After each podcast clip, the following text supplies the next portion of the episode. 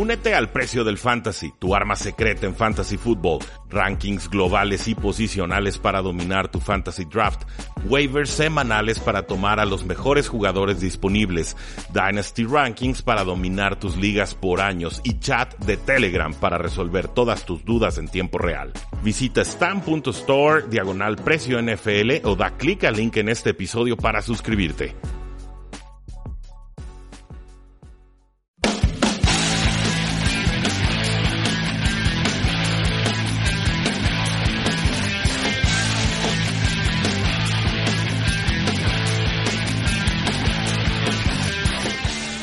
Damas y caballeros, bienvenidos a una transmisión más de Tres y Fuera, donde la NFL no termina y nosotros tampoco. Mi nombre es Rudy Jacinto, es un honor para nosotros contar con ustedes en este programa en vivo de Facebook Live que hacemos todos los martes de 8 a 9 de la noche, hora del centro de México, pero también que muchos estarán escuchando seguramente en formato podcast. Antes de entrar al análisis de todos los partidos y lo que pues no puede calificarse como menos que un cataclismo para las emociones de los aficionados al fútbol americano en México, no olviden seguirnos en facebook.com diagonal 3 y fuera, en Twitter como arroba paradoja NFL, nuestra página web 3 y fuera.com y nuestro podcast 3 y fuera NFL, donde tenemos contenido exclusivo todos los días de la semana. A veces también subimos algo los fines de semana, pero bueno, la idea es que ustedes no se suscriben, reciben la información en tiempo real, están informados sobre las lesiones más recientes, las noticias más recientes, nuestras previas de los partidos y nuestros análisis post eh, partido así como los 10 titulares más importantes lo cada lunes por la mañana. Suscríbanse, síganos, compártanos, presúmanos, 5 estrellas en iTunes, todo nos ayuda a crecer. Muchísimas gracias. Eh, el día de hoy, bueno, eh, antes de entrar a hablar de los juegos, como lo hacemos todos los martes, en, este horario, hablando de toda la jornada que se dio en el domingo y en el Monday Night Football, pues es justo y es necesario y es doloroso y es prudente hablar de lo que acaba de suceder en cuanto al juego de Los Ángeles Rams y los Kansas City Chiefs, un partido que había causado muchísima expectación entre aficionados nacionales e internacionales, nacionales refiriéndonos a la Ciudad de México, al Estado de México, a Guadalajara, a Monterrey, a, a cualquier zona de este lindísimo país llamado México, pero por supuesto también a la afición internacional, muchos estadounidenses, canadienses, gente de todo el mundo que llegaba a la expectativa, a la emoción de este juego que muchos estaban calificando como una especie de Super Bowl adelantado, un duelo entre los Kansas City Chiefs que están hechos fuego, lumbre esta campaña, con la ofensiva más emocionante en toda la NFL, y el otro lado Los Ángeles Rams que tienen una de las ofensivas, si no la ofensiva también más espectacular de esta campaña. Y pues bueno, figuras tan notables como pudiera ser un Patrick Mahomes, un Jared Goff, eh, un Cooper Cup, bueno, en paz descanse su carrera 2018 lesionado.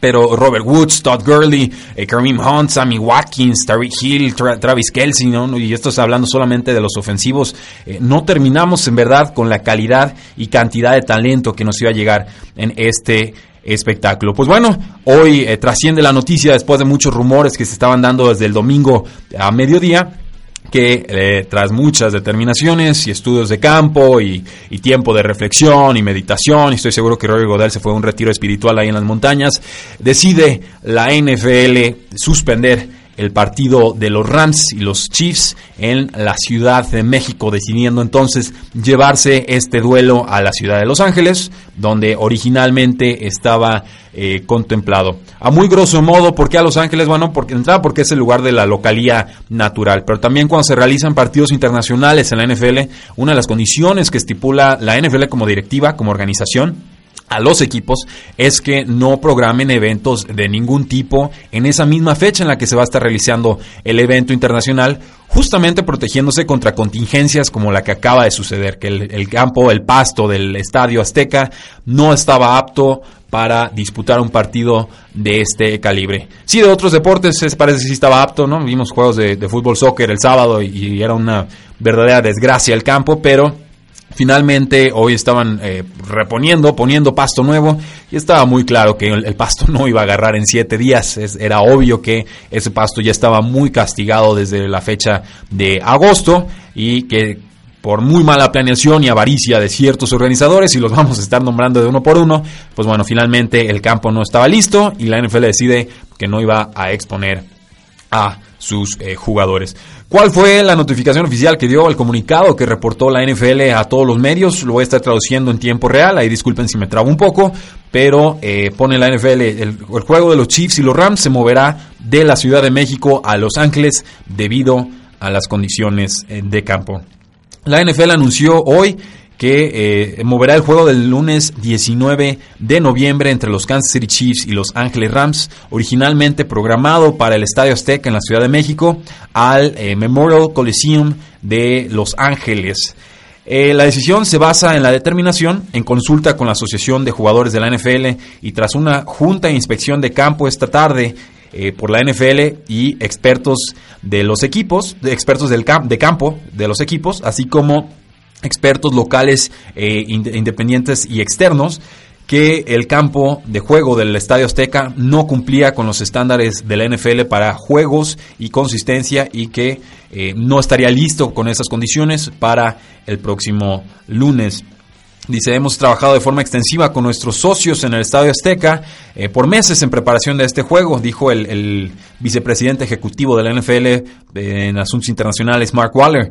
Hasta muy, hasta muy, hace muy poco no teníamos grandes preocupaciones, pero eh, en combinación con una difícil temporada de lluvias y un calendario pesado, multieventos eh, en el estadio, pues han resultado en daño significativo al campo que presenta riesgos innecesarios para la seguridad de jugadores y lo hace inapropiado para eh, pues, poder ser anfitrión de un juego de la NFL. Como resultado, se ha determinado que mover este juego es la decisión correcta y es algo que necesitamos anunciar ahora para permitir a los equipos y a los aficionados hacer los eh, arreglos correspondientes o alternativos. Detalles sobre el reembolso de, boletos sobre este procedimiento se anunciarán en los próximos días. Todos los equipos de la NFL que eh, declinan o, que dejan de tener un juego como locales para jugar de forma internacional deben tener sus estadios de casa disponibles en caso de una contingencia. Y los Rams anunciarán la información de boletaje y otros detalles logísticos para el juego de lunes por la noche en el LA Coliseum lo más pronto eh, posible. Esto, bueno, pues fue lo que estuvo comunicando la NFL ya en, la, en esta tarde. NFL México dice aviso, la NFL anunció hoy que el juego del lunes 19 de noviembre entre Kansas City Chiefs y Los Ángeles Rams, originalmente programado para jugarse en el Estadio Azteca en la Ciudad de México, se jugará en Los Ángeles Memorial Coliseum en Los Ángeles, porque si sale doble Los Ángeles, ¿no? el nombre del estadio. La decisión fue basada después de consultar con la Asociación de Jugadores y tras una inspección esta tarde entre la NFL, expertos del campo de los equipos, así como expertos locales independientes de que el, Estadio Azteca no cumple con los estándares de la liga para jugar el próximo lunes y se va a dar información sobre el, reembolso. Esto es lo que está reportando, esta es, digamos, la información y comunicado oficial que la NFL dio al público eh, mexicano, a las autoridades, al mundo. Esto es, digamos, la versión de la NFL. Ahora, eh, nos dice Bob Sanz y tiene toda la razón. El campo del Azteca parece que hubiera, eh, sido una estampida de elefantes. Bueno, yo lo estaba comparando con Norm Normandía en el día D, ¿no? O sea, verdaderamente estaba devastado el campo. Era una, es una desgracia que un, un campo profesional en, en, en, este país pueda tener condiciones tan deplorables. Pero eh, bueno, lo curioso, bueno, pues cada quien va a tratar de cubrirse las espaldas. Creo que el primer criminal aquí tiene que ser Televisa y tiene que ser los organizadores, organizadores del Estadio Azteca. Por obvias eh, razones no tenían nunca que haberse expuesto a que la NFL tuviera que tomar una determinación de este tipo. Si tú cumples con tu parte del contrato, esto nunca hubiera sucedido. Televisa Deportes con Twitch responde y dice, debido a la situación del terreno de juego, ojo aquí, ¿eh? Causado por las lluvias atípicas, debido a la situación del terreno de juego causado por las lluvias atípicas. O sea, nunca antes había llovido así en, México, según la gente de Televisa Deportes. Eh, NFL MX determina cambiar la sede eh, de sede el juego de Chiefs versus Rams NFL a la ciudad Los Ángeles. Este, pues obviamente es la versión que quiere dar Televisa, que las lluvias rebasaron sus capacidades logísticas, yo diría que rebasó sus capacidades neuronales, pero finalmente, pues esto es lo que está diciendo eh, Televisa. Nos dice Paco, ANV es una vergüenza lo que hoy pasa eh, una fecha histórica para escribir la poca importancia que, México, que la NFL y México echó por la borda el juego más importante de la temporada. Y sí, y sí, verdaderamente era un juego, era el juego del año, amigos y caballeros. Rams, Chiefs era el juego del año. Podría ser un Super Bowl adelantado. Patrick Mahomes va para romper el récord de touchdowns en una temporada, en su, su primer año como titular.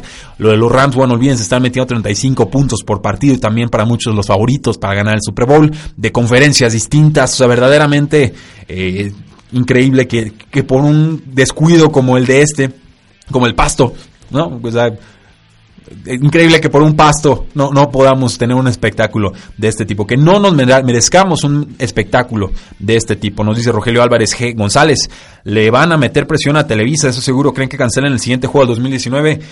Eh, eh, vamos por parte y podemos llegar a esas reflexiones. Mi teoría es que se acabó la NFL en México.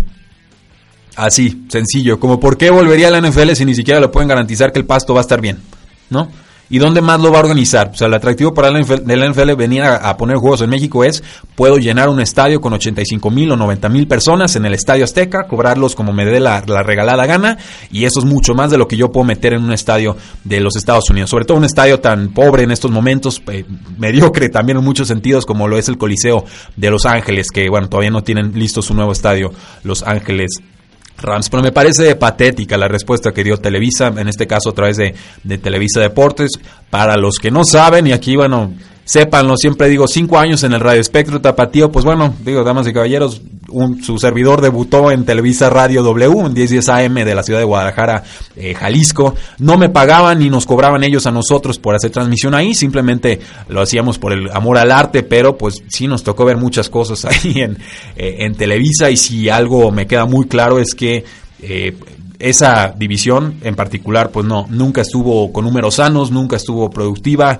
Eh, Televisa en realidad es una institución el longeva, una institución monolítica, una institución que está muy desfasada de la realidad social, cultural, económica, eh, todo tipo de, México. Es una, eh, una empresa que cada vez pierde valor en la bolsa, que no sabe cómo reinventarse, que sigue con sus juegos de telenovelas, que se vanagloria de presumir el odiame más con el América, ¿no? El Club América y poner el Necaxa y, bueno, todas unas y llenar el evento de, eventos y eventos y eventos y eventos en el Estadio Azteca para ver si así dejan de quebrar a la pobre empresa de descarga que ni siquiera ya está metido, creo que ya es un familiar ahí el que se está encargando del, de todo este rollo, o sea, vamos, eh, Televisa va de salida entiéndalo.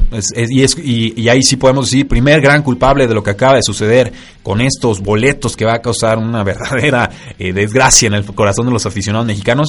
El primer culpable es Televisa. No le busquen, no le muevan, no le rasquen, no les compren ninguna explicación. Esto no tiene disculpa. Ese campo estaba mal desde agosto. En el Estadio Azteca se puso un campo de pasto sintético y natural, una especie de híbrido que nunca terminó de agarrar. Luego metieron un concierto de la dichosa Shakira que sus caderas nunca mienten y todavía el estadio medio aguantaba, pero ya se veía golpeado. Y luego fueron a meterle un evento de Telehit de los 25, del 25 aniversario de Telehit, hágame usted el bendito eh, favor. Y nos metieron toda clase de artistas y ahí sí nos dejaron hecho un verdadero asco el campo. Pero este evento estaba planeado desde hace seis meses, o sea, no, no, no hay excusa, no, no hay forma, o sea, no nos pueden decir que por la lluvia, señores, a ver, cada año llueve, que llovió muy fuerte, pues bueno, cuida el pasto más fuerte. ¿Cómo te explico? No es que llueva, es que metes a gente a pisarlo cuando está lloviendo. Punto. No, no, no, es, no es muy difícil ver por qué un campo se despedaza si el, si el pasto, el, la tierra está floja y metes y metes fierros y metes y metes gente y metes y metes eventos y luego metes y metes más gente para sacar todos los fierros y a todo el personal. Pero bueno, así por si por solo por si tenían la duda y así como como gusto morboso, el perdón, el 25 aniversario de Telehit, que bueno, los de Telehit son los menos culpables, ¿no? Pues ellos pagan el evento y si se los dan, pues lo, lo, ponen. Sí, pues sí, o sea, vamos, es la misma, el mismo grupo hecho, hecho bola ahí, ¿no? Entre, entre ellos se rascan, pero Telehit, 25 años y metieron artistas de calibre internacional como puede ser Super Junior, unos, una especie de poperos surcoreanos que lo está escuchando hoy y bueno, si les ponen más autotune en las voces yo creo que se rompían las consolas, verdaderamente no había más forma de distorsionarles la voz, se oyen como Barbies. Café Tacuba, mis respetos, pero bueno, quedan embarrados en esta desgracia. Sofía Reyes, sé que he oído el nombre, no tengo ni idea de quién sea. Las Hash, eh, bien por ellas, yo no sabía que seguían juntas, son dos, ¿no? Eh, Mario Bautista, Jess y Joy, son, son dos, ¿no? Sí, bueno, qué gusto que estén juntos. CD9, pues yo no sé de ellos. Eh, Río Roma, sabe. Fey, ah, mi amor de infancia, la Fey. Anita, con doble T, ¿no? Sabe. Panteón Rococó, no, digo, los conozco, pero pues como una canción. Sion y Lennox, sabe Patti Cantú, lo he escuchado, Iná, sabe Axel Muñiz, quién sabe Adex, Adexe Inau. Y ya, pues, ese, fue el, grupo. 7 de noviembre, Estadio Azteca, de 6 a 10.30 de la noche, acceso desde las 3 de la tarde. Por este evento, damas y caballeros, nos quedamos sin el Super Bowl adelantado. ¿Puede, usted creerlo? O sea, no, no, le, no le nerva la sangre, no le explota el corazón, no le dan ganas de golpear a alguien cuando se entera que los de Televisa nos hicieron esto. Pero bueno, primer gran culpable, Televisa, mientras más pronto desaparezcan de la realidad mexicana, mejor. Y lo digo como ex socio que nunca cobró y que ellos nunca nos cobraron a nosotros, pero eh, gracias por participar. Ya vayan desapareciendo de la faz de la tierra. México ya no los necesita. Ahora, vamos con la NFL, ¿eh? No, no, no, no le perdonen tampoco a la NFL la desgracia que acaba de suceder. Aquí nos dice Dideos Moreliño, jaja, las lluvias y los eventos de antes que, no, pues esos no importaban porque esos había que cobrarlos. Nos dice eh, Paco ANV, de risa la explicación Televisa, un comunicado sin firma, sin sello y sin fondo, y, sí, y también sin amor propio y sin dignidad. Eh, Darien Leos nos dice, increíble meter eventos de tal magnitud con el partido a la vuelta de la esquina. Pues sí, metieron demasiados eventos, es una, es una realidad, estaba mal planeado. Yo no sé si pensaron que los de la NFL les iban a perdonar cualquier tontería como lo suele hacer los de la Femex Food, porque pues, en realidad Azcárraga y Pandilla y su, y su mafia son dueños de la Femex Food y ahí pueden hacer y deshacer y mover y subir y quitar y hacer pacto de caballeros y lo que se les antoje. Ahí sí hagan, hagan su, su desmadre. Eh, pero creyeron que la NFL se las iba a comprar en realidad, o sea, la NFL, espectáculo internacional, con el evento internacional más importante cada año, pues, excluyendo quizás las Olimpiadas y la Copa del Mundo. Eh, bueno, dice Tom Krasovic en Twitter, mal resultado para los oficiales del Estadio de la Ciudad de México. Vale la pena notar que muchos campos de fútbol americano en los Estados Unidos han estado muchos niveles por debajo del nivel óptimo, incluido el Super Bowl pasado. ¿eh? No se les olvida ahí el, campo en el Super Bowl, Patriotas de Nueva Inglaterra, Águilas de Filadelfia, también estaba hecho un asco y nunca escuché que fueran a cancelar el evento. Entonces, nada más para que vayan viendo cómo se mide con doble rasero. Y el campo en el que los Redskins jugaron como locales un juego de postemporada contra los Seahawks hace varios años una desgracia. Creo que ese fue el juego en el que Robert Griffin III se dejó la rodilla en el campo y apenas estoy hilando uno más uno para que me dé dos. Entonces, esto no es un tema nuevo en la NFL. Los Raiders juegan literalmente en un campo de tierra, de béisbol, ¿no? O sea, hay, manchones de tierra. Eh, hemos visto cosas verdaderamente muy malas del otro lado. Entonces, muy mal. ¿Por qué la NFL nos está informando seis días antes de que empiece el evento que el partido no se va a poder realizar? A ver, este campo tiene problemas desde agosto, este campo se agravó por ahí del 11 de octubre, que creo que fue la fecha en la que Shakira tuvo su concierto. Esto ya estaba mal desde el 7 de noviembre. Ah, teníamos todavía ahí que unos 12 eh, días, si no me falla la memoria, todavía le metieron un juego de fútbol, eh, soccer, ¿no? estaba en, el fin de semana, creo que fue el sábado, Tremendo. O sea, ¿por qué? ¿Por qué hasta ahorita? ¿Por qué no antes? ¿Por qué no decirle, señores, o me cancelan estos dos eventos y le dan tiempo al campo de recuperarse? O el evento se cancela, pero dos semanas antes, tres semanas antes. Hay gente que está planeando esto desde inicios de año. Hay, hay gente que va a perder miles de dólares viniendo de, de vuelos internacionales, hospedándose en hoteles, gastando en comida, exclusivamente a ver este juego. ¿Saben cuándo va a volver esa gente a México? ¿Saben cuándo? Nunca. Nunca va a volver esa gente a México.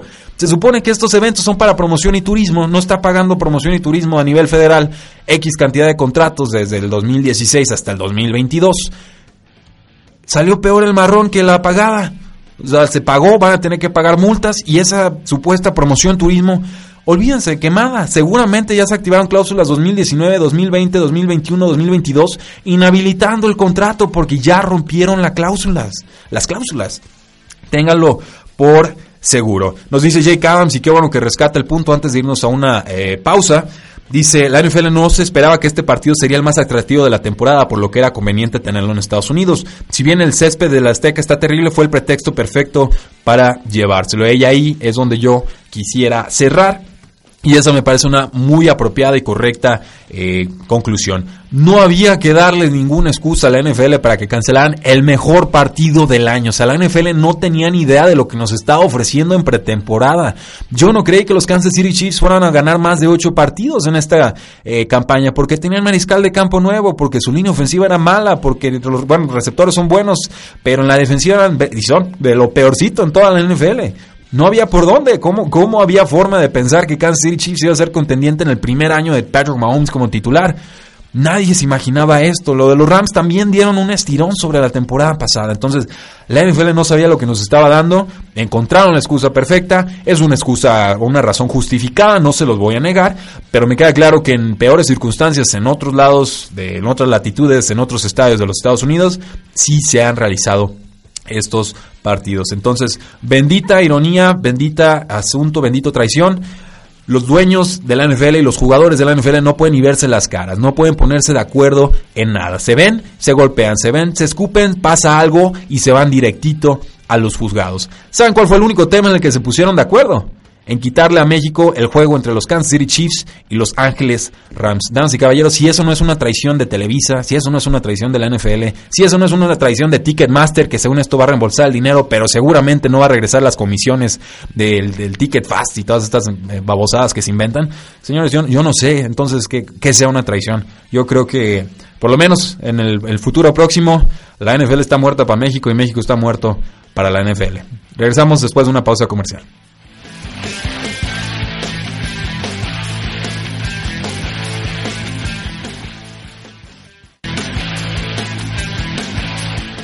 Regresamos después de una pausa comercial y pues no es que nos quede muchas ganas de hablar de la NFL, les soy muy sincero, igual aquí podríamos cerrar el telón y dedicarnos a otra cosa, no sé, jugar a las canicas, poner un videojuego, eh, me dicen que el básquet está divertido estos días, pero pues el compromiso con ustedes ya lo saben es analizar todos los juegos que se dan los domingos y el lunes por la noche en este espacio de eh, Sinapsis Radio del Tecno de Monterrey, Campus Guadalajara y como siempre un agradecimiento Mario eh, por primero por no echarme en cara la victoria de tus Titanes de Tennessee, pero eh, sobre todo por permitirnos estar en las instalaciones y por apoyarnos en toda la producción. Vamos al análisis de los partidos. Chicago derrotó 34 a 22 a los Detroit Lions. El regreso de Allen Robinson después de varias semanas ausentándose por lesión. Atrapó 6 pases para 133 yardas y 2 touchdowns en 8 pases que lanzaron en su dirección. Despedazó por completo a los Leones de Detroit después de una pausa de dos juegos. Tenía una molestia en la Ingle y es su primer partido con múltiples touchdowns desde la semana 3 del 2016 cuando todavía era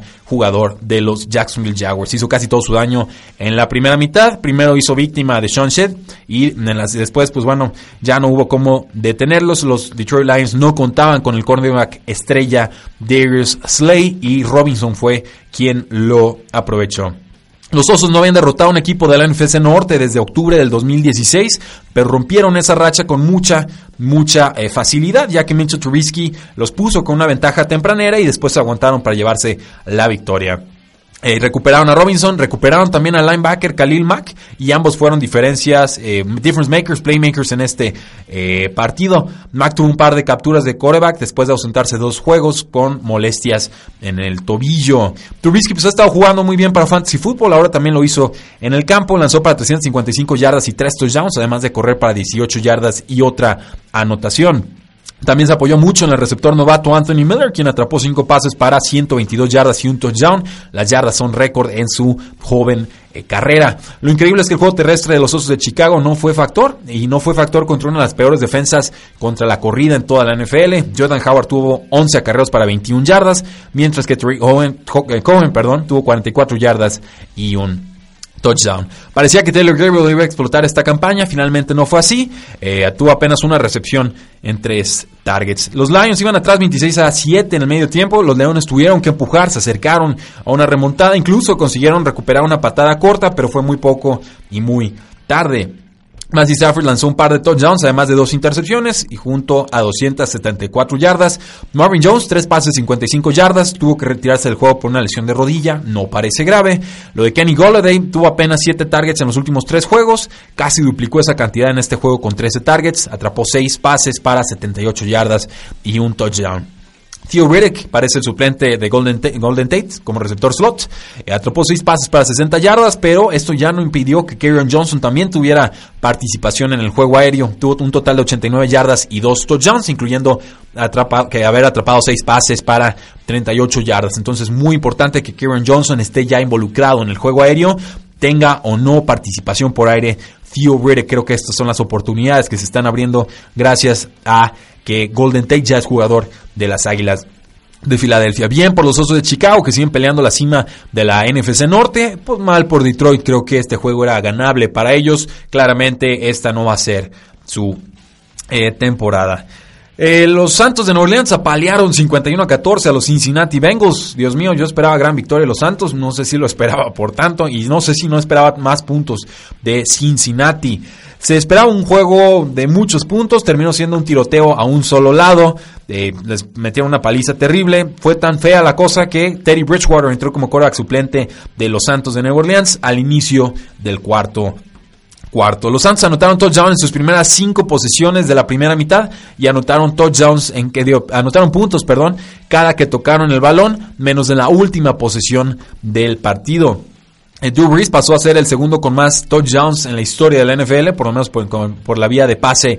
Eh, y pues bueno, esto significa que supera al ex quarterback de los Packers, Brett Favre. Brees terminó con 165 yardas y 3 touchdowns. Además corrió para un touchdown, saltando sobre la línea. Esto es muy inusual de Drew Brees. El dúo del backfield de los Santos de Nueva Orleans, Alvin Kamara y Mark Ingram fue importante. Ingram tuvo un juego en el que se recuperó bastante, 162 yardas totales y un touchdown. Alvin Kamara tuvo 102 yardas totales y dos touchdowns. Michael Thomas tuvo su juego súper eficiente, como nos tiene acostumbrado en esta campaña, atrapó sus 8 pases para 70 yardas y 2 touchdowns, y a pesar de que hay necesidad de receptores que levanten la mano y participen más en este equipo, tras la lesión de toda la temporada de Cameron Meredith y también ya la lesión resto de la temporada de Des Bryant, pues Jerquan Smith, el novato, no tuvo un solo target en este partido, entonces está muy errática, muy extraña su participación en esta ofensiva.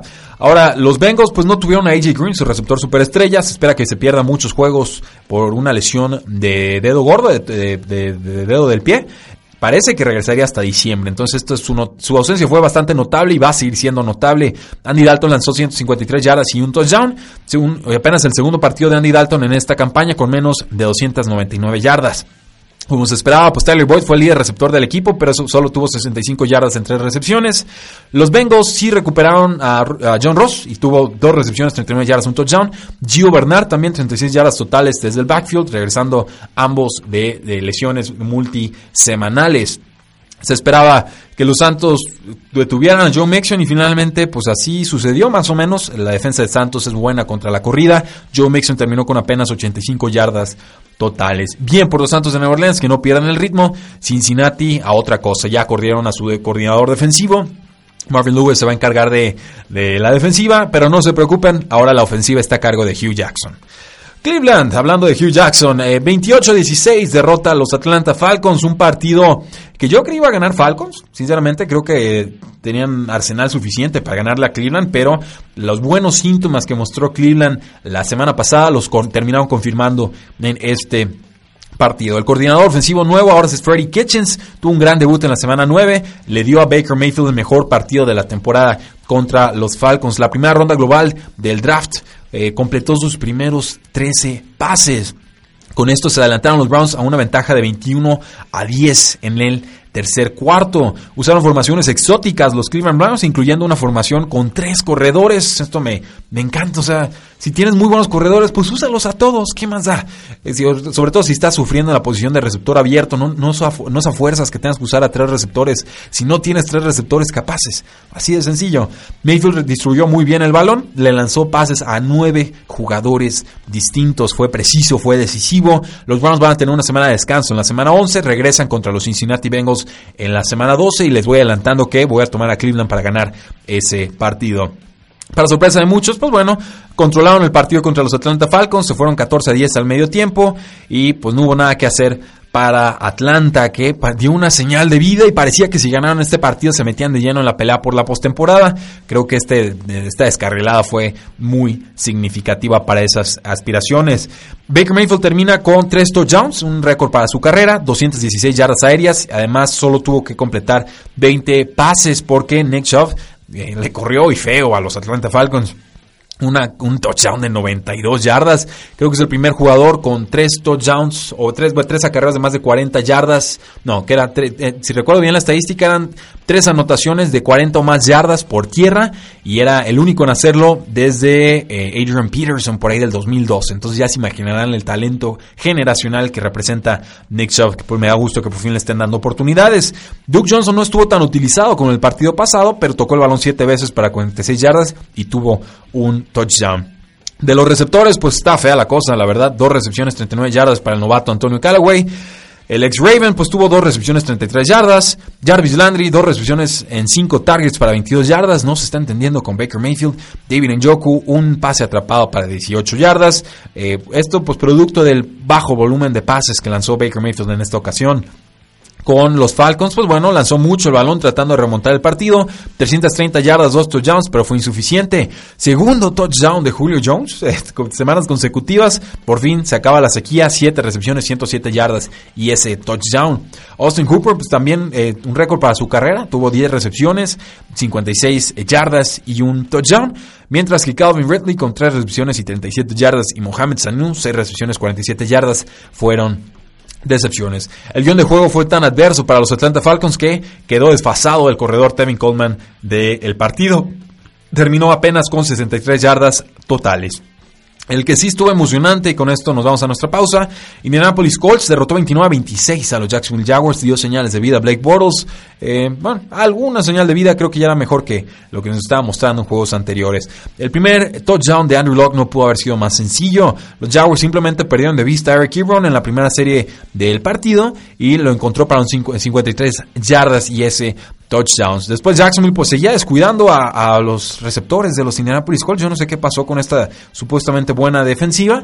Jack Doyle los volvió a castigar con una eh, jugada de 20 yardas, después T.Y. Hilton con una de 35, Moali Cox con otra de 27 y todo esto fue antes del primer cuarto, siguieron con buen ritmo en el segundo cuarto, volvió a conectar con Eric Ebron para un touchdown de 12 yardas, vuelve a encontrar a Ali Cox para la tercera anotación antes de la mitad y ahí se le congeló la ofensiva a los Indianapolis Colts, una intercepción de Andrew Locke que no fue su culpa, le rebota de las manos o del cuerpo a Ali Cox y por ahí ya no le costó mover más la ofensiva, buenos ajustes de los Jacksonville Jaguars y ahí se meten de vuelta los los Jaguars al partido.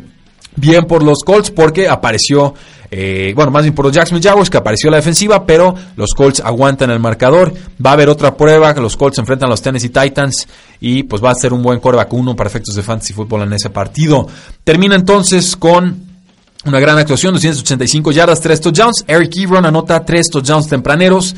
Eh, está jugando muy bien esta campaña, no es mi jugador favorito, pero se está entendiendo muy bien con Andrew Locke. Los Colts, pues bueno, tuvieron a T.Y. Hilton con 77 yardas en 3 recepciones. Eh, Marlon Mack entró al juego algo golpeado, terminó el partido eh, con grandes actuaciones. Este, esta, en esta ocasión solo tuvo 12 acarreos para 29 yardas. En cuanto a Blake Bortles, pues bueno, 320 yardas, 2 touchdowns. Dante Moncrief tuvo un juego venganza contra su ex equipo, tres recepciones, 98 yardas, incluyendo un touchdown de 80. Y eh, regresó Leonard Fournette al backfield del equipo de los Jacksonville Jaguars. Tuvo su primer juego importante la campaña, creo yo. 109 yardas, dos touchdowns. TJ Yeldon siguió involucrado en el backfield, 63 yardas totales. Carlos Hyde fue el, desfasado de este backfield, tuvo apenas 3 acarreos para 5 yardas. Otros receptores, Diddy Westbrook 10 targets, tuvo apenas 30 recepciones, en, eh, perdón, 30 yardas en 5 recepciones. Keelan Cole ya parece completamente desfasado de esta ofensiva, no sé por qué, no tuvo ni siquiera un target. Vamos a una pausa comercial y regresamos a 3 y fuera.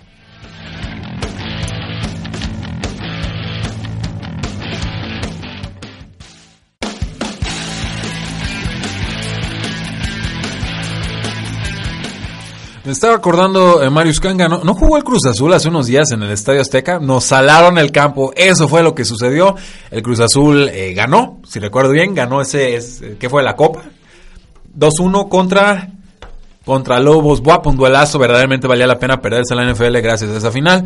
Pero salaron el campo, le chuparon toda la suerte al, campo, obviamente, para contrarrestar una, maldición como la del Cruz Azul y los títulos, pues se necesitaba un sacrificio y el sacrificio fue el partido de la NFL. Qué cosas. Eh, un saludo a todos los que le van al Cruz Azul, ya saben que esto es carrilla sana y creo que ustedes son los primeros que se ríen del equipo cuando le va mal. Kansas City venció 26 a 14 a los Arizona Cardinals. Primera vez en las últimas cuatro semanas que Mahomes termina con menos de 300 yardas y tres touchdowns. Jugaron bien los Arizona Cardinals dentro de lo que cabe. Se ven respuestas ofensivas. Mahomes lanzó ambos touchdowns a Tariq Hill, que tuvo pues, la mitad de, las yardas que lanzó eh, Patrick Mahomes. Fueron 249. Hubo un buen pass rush de los Cardinals, eh, se tragó cinco capturas y además tuvo que hacer varias jugadas fuera del bolsillo, eh, tuvo que correr cuatro veces para 21 yardas. Ahora lleva ritmo de, bueno, tiene 31 touchdowns en apenas 10 juegos y pues ahora van a ver un tiroteo entre los Chiefs y los Rams y no nos tocará verlo. Lástima. Eh, regresamos con Terry Hill, que tuvo 7 pases atrapados para 117 yardas y esos dos eh, touchdowns. Travis Kelsey, 6 recepciones, 46 yardas, contribuyó. Sammy Watkins estuvo fuera por una lesión de pie. Kevin Hunt tuvo 96 yardas totales, ahora sin anotación. Con Arizona, qué gusto ver a David Johnson ya utilizado mejor, su mejor partido de la campaña. Líder corredor del equipo, 21 carreras, 98 yardas, un touchdown y además líder receptor del equipo, 7 recepciones, 85 yardas y un touchdown. Running back número uno de la semana en fútbol real y también para efectos de, fantasy fútbol. No sé cómo terminó Zeke Elliott, esta estadística fue antes de que acabara ese partido. La ala cerrada Ricky Seal Jones, 5 recepciones, 51 yardas. Y Larry Fitzgerald, 6 recepciones, 50 yardas. Fueron eh, buscados varias veces por Josh Rosen, que acabó con 208 yardas y un touchdown. Siguen perdiendo los Arizona Cardinals, pero veo señales de vida y veo razones para esperanzarnos con este equipo rumbo a las próximas temporadas. Buffalo, qué tropiezo tremendo le pegó a los Jets de Nueva York. Vale la pena aclarar, ¿eh? mis predicciones de esta semana se fueron por la borda. Creo que fue mi peor semana de predicciones. Esperemos tener mejor suerte a la próxima. Creí que ganaba Jets, ganó Buffalo y fue con Matt Barkley. No, no, me lo explico. Ha tenido buenos juegos, pero ha tenido muchísimos más malos eh, partidos. Ay, estos Jets de Nueva York. Es, increíble. Un punto en la semana en la que los Buffalo Bills tenían cuatro candidatos para ser titulares con el equipo. Primero descartaron a Derek Anderson por una conmoción. Después se supo que Josh Allen no se recuperaba del codo. Está cerca de volver, pero todavía no. Después, pues quedaba Nathan Peterman como el titular, la máquina de intercepciones. Lo perdimos. Y pues quedó entonces Matt Barkley, un veterano firmado hace apenas 11-12 días antes de que se jugara este partido. Y por supuesto funcionó. 232 yardas, 2 touchdowns para Matt Barkley. Eh, le ganan los Jets, les ganan a domicilio. Eh, esto creo que ya debe firmar el despido de Todd Bowles como head coach de los Jets. LeSean McCoy, su mejor partido de la temporada, 118 yardas, 2 touchdowns.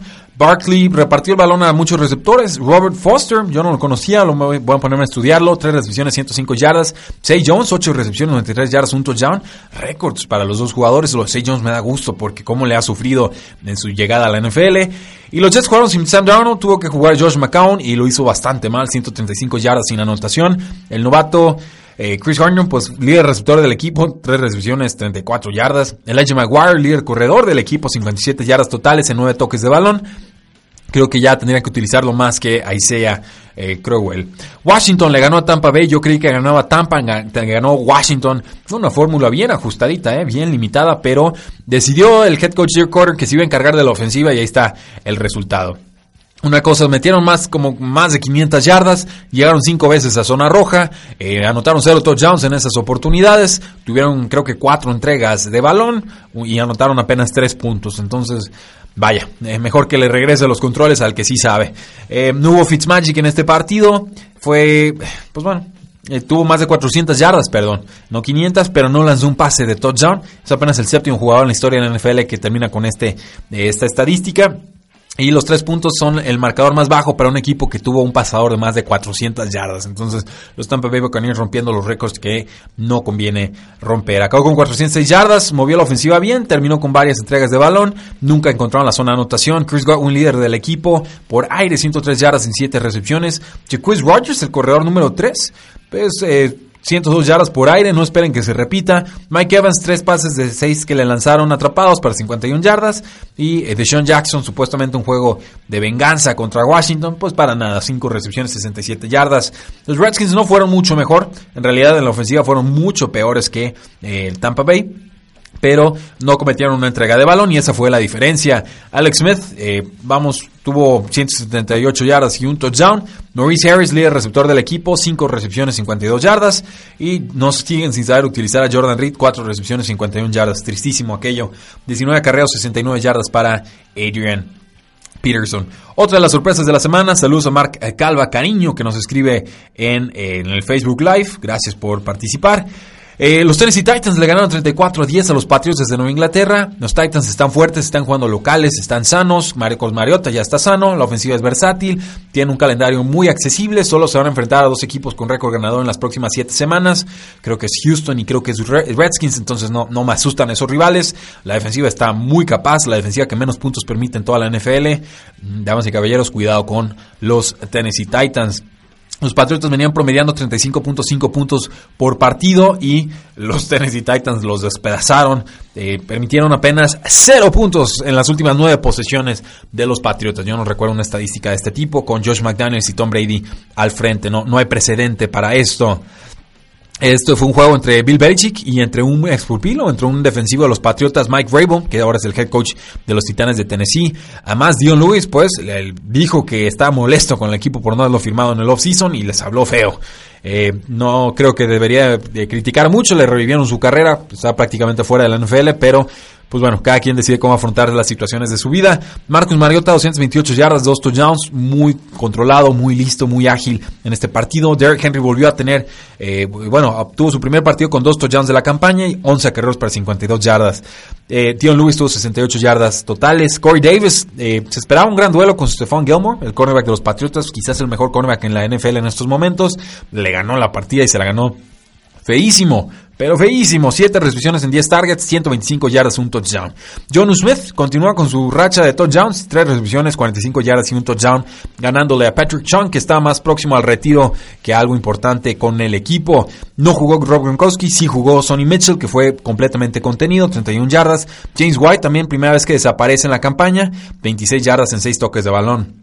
Julian Edelman, 9 recepciones, 104 yardas. Josh Gordon, 4 recepciones, 81 yardas. Le estuvieron soltando pases a Tom Brady. Y al final, pues bueno, Tom Brady se fue a la banca, metieron a Brian Hoyer porque le están pegando y feo a Brady. Creo que hay que ponerse sanos, pero este espectáculo que dieron este domingo es preocupante. Tienen semana de descanso y a ver qué pueden arreglar los eh, Patriotas. Los Rams, un gran duelo 36 a 31 contra Seattle. Ha estado ocurriendo mucho Russell Wilson. Y eh, bueno, Todd Gurley ahora ha superado las 150 yardas totales cinco veces esta campaña. Tiene 17 touchdowns en 10 partidos. Y hubo una jugada ahí del tackle defensivo de Seattle, Jaron Reed, que soltó una intercepción ya cuando estaban eh, pues bien metidos en territorio de los Seahawks, pero iban dos puntos abajo en el cuarto cuarto. Creo que esa jugada hubiera sido clave si lo hubiera logrado Jaron Reed. No, finalmente no pudo detenerlo y, obviamente ahí se le fueron los eh, Rams. Casi sufrieron otro tropiezo los Ángeles Rams y ahora perdieron a Cooper Cup fuera por el resto de la campaña por una ruptura de ACL. Lo platicamos más a fondo en el programa de eh, mañana. Su suplente sería Josh Reynolds. Goff lanzó 318 yardas, 2 touchdowns. Doug Gurley, otro juego monstruoso, 160 yardas y un touchdown. Y este es un juego flojito para Todd Gurley, imagínense. Brandon Cooks, 10 recepciones, 100 yardas. Robert Woods, 4 recepciones, 89 yardas. Y Cooper Cup, 5 recepciones, 39 yardas antes de retirarse del partido. Lo de Russell Wilson, pues 92 eh, yardas por acarreos. Esta es cifra récords para él. No había ocurrido tanto desde eh, noviembre del 2016. Imagínense. Ausencia de Chris Carson. Tuvo que entrarle Mike Davis. 70 yardas totales y un touchdown. Pero fue el juego revelación de Rashad Penny. 12 acarreos, 118 yardas y un touchdown. No sabemos cómo va a estar Chris Carson, Mike Davis y Rashad Penny cuando estén todos sanos. No, no sabemos cómo los van a utilizar. Yo no me quiero enterar para efectos de fantasy football. Háganse pelotas ustedes porque yo prefiero no meterme en esos líos. Wilson también lanzó para 176 yardas y 3 touchdowns. Su target principal fue Tyler Lockett, que atrapó 5 pases para 67 yardas y un touchdown. Doug Baldwin acabó con 5 recepciones para 39 yardas. Eh, tenemos el juego de los Chargers y los Oakland Raiders. Ganan los Chargers 20 a 6. Un resultado bastante lógico. Philip Rivers lanzó dos touchdowns, 233 yardas. Eh, no pudo ni completar un pase en, la primera, en el primer cuarto. Imagínense, se recuperaron bien. Melvin Gordon, líder corredor del equipo, 93 yardas eh, por tierra, 72 por aire. Un touchdown en 5 recepciones. Keenan Allen, 6 recepciones, 57 yardas, un touchdown. Desde que se quejó en el juego de Londres, le han estado lanzando bastante más pases. Eh, Derek Carr, 243 yardas sin anotación, repartió bien el balón. Siete jugadores de los Raiders atraparon por lo menos, o tuvieron por lo menos tres targets en este partido. Cinco receptores tuvieron por lo menos más de 30 yardas en Oakland. El líder fue Jared Cook, cuatro recepciones, 52 yardas. Eh, Jalen Richard, corredor, cinco recepciones, 52 yardas. Pero ni Jordi Nelson ni Mortavis Bryant son grandes beneficiados desde que Amari Cooper abandonó el eh, equipo. Eh, de hecho, Brian tuvo que retirarse por una lesión de pie, lo platicamos también el día de mañana, pero eh, no se vio nada bien. Los Green Bay Packers, victoria lógica sobre los Delfines de Miami, vencen 31 a 12 y este fue el juego revelación de Aaron Jones, que nos dice Dios Moreliño, dio un muy buen partido y Blake Martínez está convertido en el mejor linebacker de la defensiva de los Packers. Pensé lo mismo, eh, sobre todo porque parecía que se había lastimado Blake Martínez en el partido pasado hace dos semanas y pudo regresar al campo. Eso me dio muchísimo gusto por la defensiva de la N, eh, de la defensiva de los Green Bay Packers, perdón. Eh, Kenyon Drake, 8 carreras, 27 yardas. Sigue Adam Gates empecinado en utilizar a, Frank Gore. Eh, está bien, si así quiere ser despedido, pues casi suceda, porque Kenyon Drake es, ahorita es 10 veces el jugador que Frank Gore es una realidad. Nada contra Gore, simplemente ya tiene 35 años, la eficiencia ya no está ahí. Se retiró Kenyon Drake por una lesión de hombro, pero había recibido apenas 4 toques de balón versus los 10 de Frank Gore. Entonces, bueno, Frank Gore superó las 500 yardas por tierra por 14 eh, temporada consecutiva, lo cual lo pone en la cima de los récords como el único jugador que ha logrado esto. Aaron Rodgers pues jugó bastante, bastante bien, un juego bastante plácido, cómodo para él, 199 yardas, 2 touchdowns. Devante Adams tuvo 2 touchdowns. Randall Cobb y Jeremy Allison estuvieron fuera. Entonces fue el novato Marquette Valdez Scantling que tuvo apenas 6 recepciones para 44 yardas. Jimmy Graham, decepción, una recepción para 14 yardas. Lo de Aaron Jones, 15 acarreos, 145 yardas, 2 touchdowns y además 3 recepciones para 27 yardas. Jamal Williams tuvo apenas 3 acarreos en el partido, entonces por fin, por fin, por fin, por fin, por fin Aaron Jones es dueño, amo y señor del backfield de los Green Bay Packers. Llevábamos mucho tiempo diciéndolo y era porque sabíamos que esta clase de actuaciones se podían dar si le daban la oportunidad. Le dieron la oportunidad, Mark McCarthy dejó de estorbar. Felicidades, disfruten a su gran y eficiente corredor. Del lado de los Delfines de Miami, no hay mucho que comentar. Los receptores se les están cayendo de uno por partido. En este caso fueron dos: Devante Parker, Jakeem eh, Grant. Procus Weiler ya hace tiempo que no debería estar en la NFL. Eh, ahora sí, ya se le acabó todo el fuelle que tenía. Si es que mostró algo en esta campaña. Ahora sí le está costando partidos a los Dolphins. Había dicho que no les los estaba costando a los Dolphins hace algunas semanas. Ahora sí, gracias a Osweiler están perdiendo los juegos. 213 yardas sin touchdown, una intercepción. Pues no, no hay forma de ganar partidos así. Los vaqueros de Dallas. Vencieron a las Águilas de Filadelfia. Yo creí que iban a ganar las Águilas de Filadelfia como locales. Había un split muy marcado con los vaqueros. Si están en casa ganan, si están a domicilio pierden. Deciden romper con el guion de juego y lo hacen todo el tiempo los vaqueros de Dallas. La verdad es que es hasta risa da. Cuando juegan mal, cuando todos los critican, a la semana siguiente hacen 3, 4 ajustes, ganan, el mundo les aplaude y luego se revierten a las tendencias de toda la vida, a las jugadas obvias, ¿no? predecibles, a, la falta de creatividad en las formaciones y vuelven a perder y así es el ciclo interminable con Jason Garrett que ha estado nueve años al frente de la, del equipo, quizás más popular en toda la NFL, pero ojo, la defensiva de los Vaqueros de Dallas es de, de veras y la ofensiva hizo lo suficiente para ganarle a los aún campeones del Super Bowl que en estos momentos, me atrevo a decir, están en crisis. Los Cowboys venían de ser derrotados feo en casa con, contra los Titanes de Tennessee.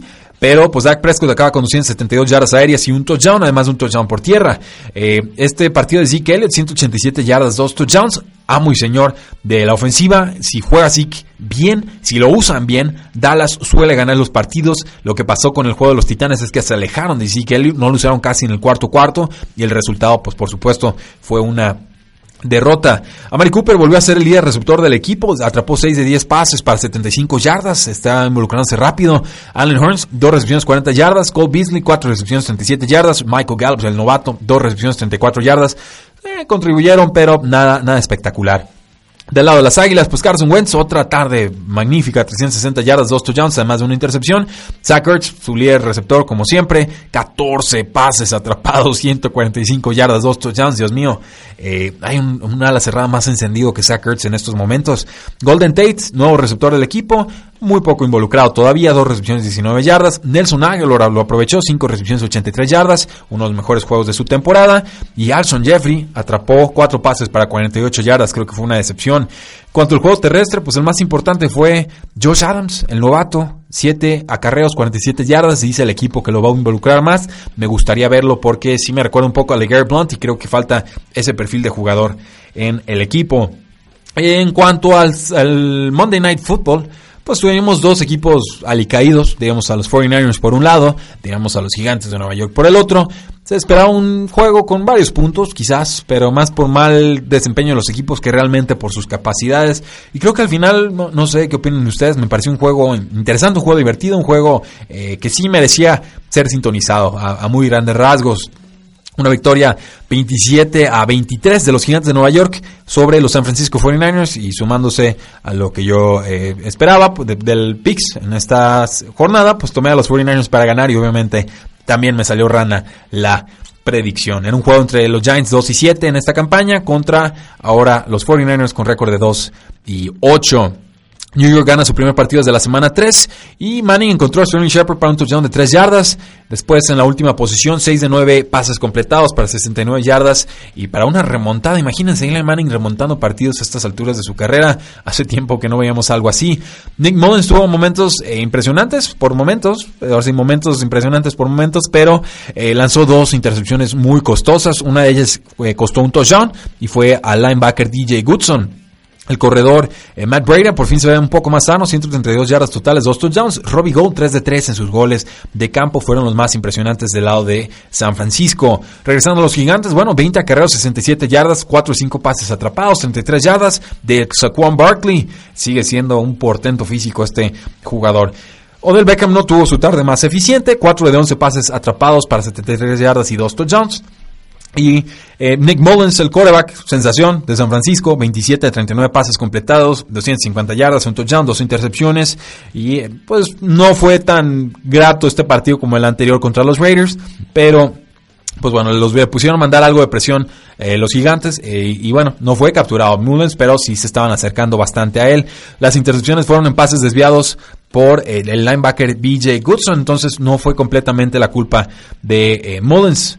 Y pues bueno, creo que en general el jugador más importante de San Francisco, además de los que mencioné, George Kittle. 9 de 10 pases atrapados, 83 yardas, otra, quizás una ala cerrada top 5 en estos momentos, jugador de segundo año, eh, sensación. Desde el año pasado impresionaba y no importa el coreback que tenga San Francisco bajo centro, George Kittle produce y produce y produce. Digo top 5, podría ser incluso top 3 en estos eh, momentos.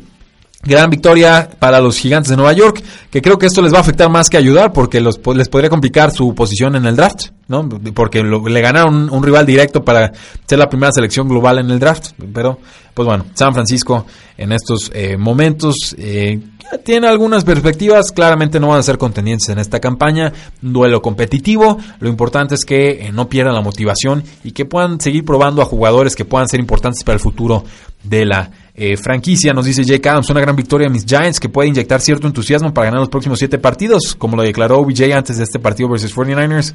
No lo apostaría, sinceramente, pero me gusta que los jugadores se motiven y que encuentren razones para seguir compitiendo en la eh, temporada. Creo que eso, es importante. Y tienen muchas piezas importantes. Yo, yo en verdad, digo, y con esto cerramos el programa. Eh, hace tiempo que yo creo que Eli Manning ya, ya, no, ya no estaba para titular con los Giants. Creo que el amor y el cariño a su trayectoria con el equipo les, les ganó. Creo que esa renovación última que le dieron sobraba, pero muy claramente sobraba. Y pues simplemente están pagando el precio de no haberse conformado o aceptado el, hecho de que Eli Manning ya había acabado como quarterback de la NFL el año pasado. O sea, teníamos eh, la decisión de meter a, que fue Gino Smith, y de sentar a Eli Manning, yo no hubiera jugado a Geno Smith, yo hubiera jugado a Davis Webb, que era el, prospecto a desarrollar como quarterback en ese momento. Pero el problema es que el equipo se arrepintió, vio la reacción de los medios, corrió a su head coach para eh, mostrar que no estaban de acuerdo con la decisión. Y le volvieron a dar el control a Eli Manning por un año más. Creo que el año sobraba en realidad. Creo que Eli Manning tiene maniatado a la franquicia. Su contrato tiene una cláusula de no cambio. Entonces, eh, sí, eh, está claro que hay un techo muy marcado mientras Eli Manning esté como quarterback del equipo. Pero hay piezas que me entusiasman mucho y, también tuvieron un muy buen draft los gigantes de Nueva York en este año pasado. Sigo en contra de que tomaran a Saquon Barkley como segundo global. Lo, siento, discúlpenme. Un corredor no vale el pick 2 global nunca y sobre todo si le tienes que pagar como si fuera un veterano en su segundo contrato.